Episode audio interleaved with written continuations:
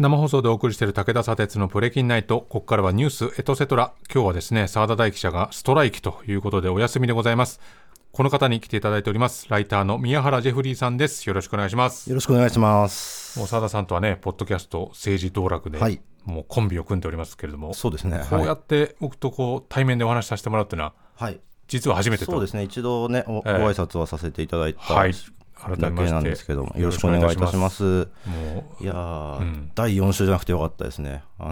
プレミアムフライデーを言わなくて済んだって言わされなければっていうねまああれは別に彼個人の好きでやってることですからねでもね、楽しみにしてらっしゃる方もいると思うので、いや、はい、ということで、まあ、本当にね、たくさんニュースがあるので、もう早速行きたいんですけれども、はい、今週は何から行きましょうかね。はい、早速なんですけども、沖縄の話題をしたいと思います、はい。米軍辺野古新基地建設の話です。で、やっぱ米軍基地、沖縄のものっていうのが日本全体の問題です、ということを言われつつも、やっぱりよっぽど大きい動きがない限り、ね、全国ニュースではなかなか取り上げられないということです。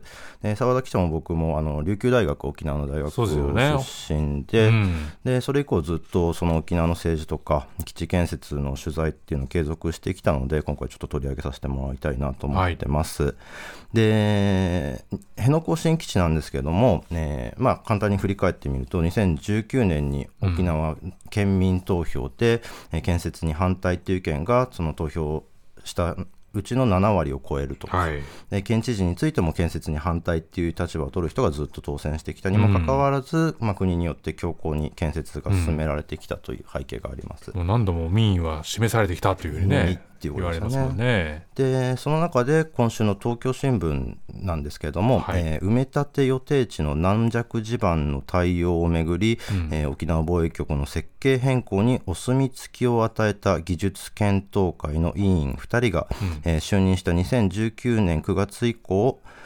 関連工事の受注業者から計230万円の少額寄付金を受け取っていたことが分かったというニュースが出ております。ものすごい露骨な賄賂っちゃ賄賂ですね、これだけいくとね。まあ、ちょっとすごく複雑なのでちょっとずつ紐解いていきたいんですけれども、沖縄のその辺野古新基地建設の予定地になっている場所っていうのが、沖縄本島の北側の、大浦湾沖というところなんですけれども、そこの地盤の一部が、非常に軟弱な地盤というふうに言われています、で、分かりやすく言うと大体マヨネーズぐらいの硬さになっていると、マヨネーズの硬さって、まあ、硬さと言っていいのかってことですよね。そうなんです。そういうところにその埋め立てて基地を作るって言っても、それぐらいの緩い地盤が地下90メートルぐらい続いているっていうふうに言われていると。で、日本国内での地盤改良では過去にやったことあるのが地下70メートルまでの杭打ちしかその施工の実績がないので、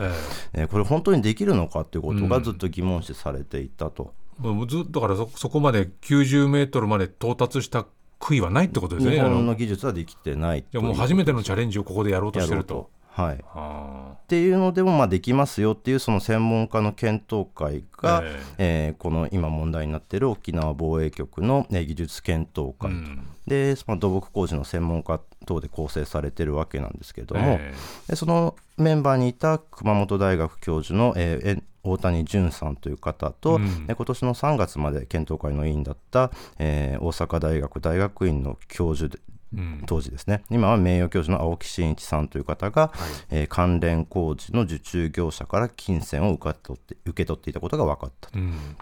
で大谷さん、青木さんは委員就任前にそれぞれ120万円と300万円、就任後に80万円と150万円を受け取っていると、でさらにその青木さんという方は、大阪大学退職した後にこの実際にお金を受け取っていた東洋建設という会社の研究顧問に就任してるわけですね、まあ天下り的なことですよね。でもっと言うと、まあ、全部で、そうですね、6人、その他の6人です、全部で8人いるうちの、その青木大谷以外の6人にのついて、そのうちの1人も就任前に150万円を受け取っていたと、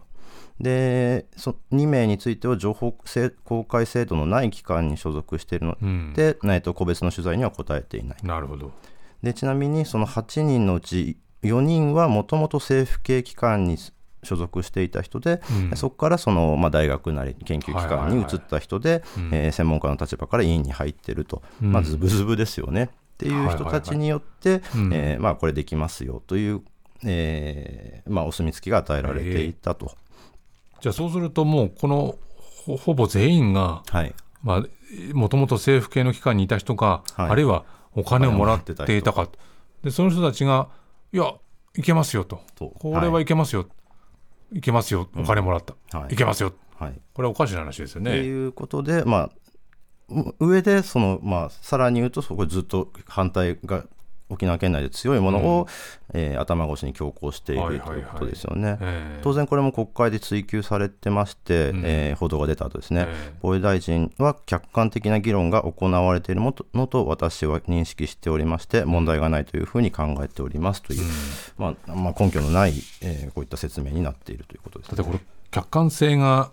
保てないぞということが明らかになったということですよね。それに対して客観性な議論が行われていると、私は認識していますと。でもこれって今までのいろいろなこの辺野古をめぐる議論の土台がある種壊れるってことになりますよね。そうですね、まさに軟弱地盤の上に立っているというふうに言えるんじゃないかなと。でさらにこれについては続きのニュースがありまして、裁判が行われた結果が、についてのお話がです、でこの軟弱地盤を、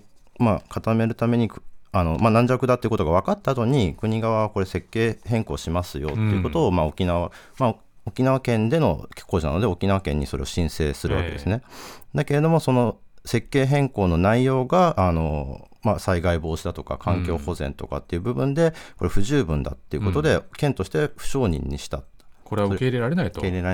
だけれどもその沖縄が出した不承認というものを、国側国土交通大臣が国の権限でこれ取り消しということにして、工事するよっていうふうに進めていると、でもそれっていうのは県が持ってる自治権、県がその県のことを決める権利っていうのの侵害じゃないかということで裁判に訴えたんですけれども、これはその裁判所もその国のやり方を追認するという形で今週の水曜日、県の訴えを門前払いするという形になったということですね。じゃあこの自治権は尊重されなかったという、されてないということです。その、行政不服審査法っていうのがあるんですけれども、で地方自治体が、その広告訴訟っていうのですけど、そので裁判その採決されたものをの違法性を問う原告として県がその主体にはなれないっていうのが裁判所の判断だったわけですね。だから県の判断より国の判断の方が重いっていう、だからその地方自治の考え方とは大きく異なるものになっている、ということなんです。でさらにもうちょっとこれについても遡ってみますと、県と沖縄県と国で辺野古をめぐる裁判闘争というのがずっと行われてまして、でこの設計変更を県が不承認にしたときに国の側が、防衛省の沖縄防衛局の方が、行政不服審査法に基づく、審査請求を対抗措置として講じた。行政不服審査法、これ何ですか？救済三法っていうのがあるんですけども、国家賠償法、行政事件訴訟法ともう一個行政不服審査法っていうのがあります、その国だったり権力の側に不当なことをされたときに、その市民国民の側がその不服をも裁判で申し立てることができることっていうのがこの、救済三法にあたるわけなんですけれども、これっていうのは要するにその国民の側ですよね、今言ったようにが行政に対して の不当な処分を、審査してもらうっていうものなんですけれども、それを使って国の側が、沖縄県に対して、審査請求をさせるという、本末転倒なことをやったんですけれども、裁判所はこれを認めて、認めちゃったってことになるわけですもんね。だから本当に国の側を基本的には追認するという形で裁判の、結果が出ているっていうのがこの間の、国民や市民が、そのある種行政とか国家の暴走を防ぐために用意されているような法律を、むしろ行政側がこれ使っちゃおうぜっていうことで使って、それをじゃあ認めちゃったということなわけですね。はい、だからすごいこれ、今まで聞いていただいてもちょっと分かんないっていう方、僕もなかなか難しいなと思いながら、入り組んではいますよね。やっぱこれが、このおかしさが伝わってないっていうこと自体が、やっぱりそれが国がそのどんどんやってしまえっていうことにつながる。やっぱね、多くの人がこのことを分かっていればおかしいだろうっていうのになるんですけども、なかなかそういう民意になっていかないっていうことなので、ちょっと複雑な話なんですけど、お時間を取って説明をさせていただきました。確かにそれがもうこういう複雑な経緯を伝えないでシンプルに、いやでももう基地建設始まったっぽいからね、いつまで反対してしょうがないんじゃないのっていう分かりやすい形にした方が進めやすくなっちゃうわけですもんね。はい、なるほど。続いて、今週もね、いろいろと内閣いろいろとガタガタとありましたけれどもね。はい。澤田さんとやってるポッドキャスト政治道楽では、内閣改造に伴って副大臣、政務官全員紹介というのを、好きでそれ全員紹介系ね。全員紹介しておくと、なんか後々何かあった時にね、そうがあった時に振り返れる。あの人だっつって。はい、もうすでにその山田文部科学大臣政務官、柿沢法務副大臣は、もう辞任したという話は澤田さんからあったと思うんですけども、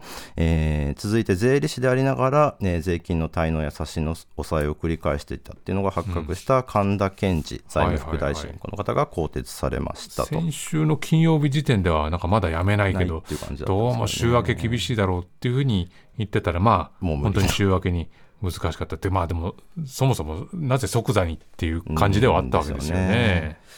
でさらにですね、この勢いは止まらず、防衛大臣政務官の三宅伸吾さんという方が、10年前に、自分の事務所の女性スタッフに性加害を行ったということが、週刊文春に当事者から告発をされましたと。で、国会での追及で三宅さんは全面的に否定しました。で、当時のメールを確認したが、そのような事実はないと。で、性加害を行ったとされるカラオケに一緒に行った事実はありますかという質問に対しては、メールを確認したがそのような事実は確認されなかったという、ちょっと的を外したような言い訳になってます。で、性加害そのものがあったかなかったかっていうのがメールを確認すれば分かるんですか。それはそう思いますよね。この告発した記事っていうのも当然、ある種具体的な行為が書かれているわけですけど、それに対して否定ということよりも、メール確認したけどそんなことなかったですよっていうのは、なかなかそれに対する答えにはなってないですよね。LINEは見たんですかっていう質問に対しては、どうもなんか、的確に答えないという形だったということですが、なかなか現状を煮え切らない状態ですね。ですね。で、これまで政務官副大臣のスキャンダルだったんですけども、ついに大臣に対しても文春法がついに出ましたと。万博担当大臣の自見花子さんですね。厚生労働政務官だった2020年の夏から秋にかけて、でこの自見さんは、小児科出身のお医者さんでして、で厚生労働官僚に対して、小児科の初診再診料の、加算、よりこれを儲かるというか、加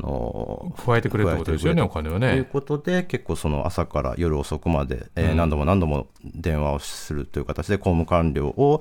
叱責したということで、官僚がうつ病になってしまったという報道がなされていますと。さらに、衆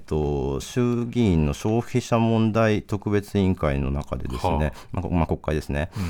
工藤彰三内閣府副大臣ですね、が、旧統一教会との関係が明らかになりましたと。共産党の本村信子議員の質問で、教団といつから関係を持ったのかということを問われて、2012年の衆議院選挙の数ヶ月前から、っていうことが、答弁されてですね、5回ほど、韓鶴子総裁にお会いしていますということで、かなり深い、かなり強い関係ですよね。だなっていうことが分かっているということです。消費者庁っていうのも旧統一教会で問題になっている行き過ぎた寄付であるとかっていうものに対する処理であるとか、対応する省庁になるので、そういった意味でもずっと言ってた適材適所っていうものの疑わしさというのが、またここで改めて露呈した形になるかなということに言えるんじゃないかなというふうに思います。まあ本当にでも次々と出てきますね。出てきますね。本当に政治ドラクでやった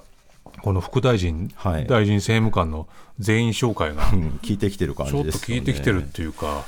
もうそれ聞いてるとまたね、あ次また聞いてあの人だっていうことになりかねないんで、逆に遡ってどういう人だったっけって聞いていただいてもいいかなと思います。まあでも本当に岸田政権ね、ずっとこう各種世論調査で支持率がかなり下がって、20% 台なんていう数値が並んでいると考えると、こういう一つ一つっていうのがね、かなりダメージになって、くるし、だからここからなかなかここから解散っていうのは難しいでしょうし、だから岸田さんのこの状態で選挙やるっていうことも、自民党の中からも異論がそろそろ出てきかねないんじゃないかなっていうふうに思います。なるほど。三原さんありがとうございました。この後放送終了後にはプレキンナイトの公式 YouTube でアフタートークの配信もあります。そこでも三原さんに参加をしてもらいまして、今日取り上げられなかったニュースについて話しますので、ラジオでお聞きの方もぜひ終了後 YouTube ご覧になってください。以上ニュースエトセトラでした。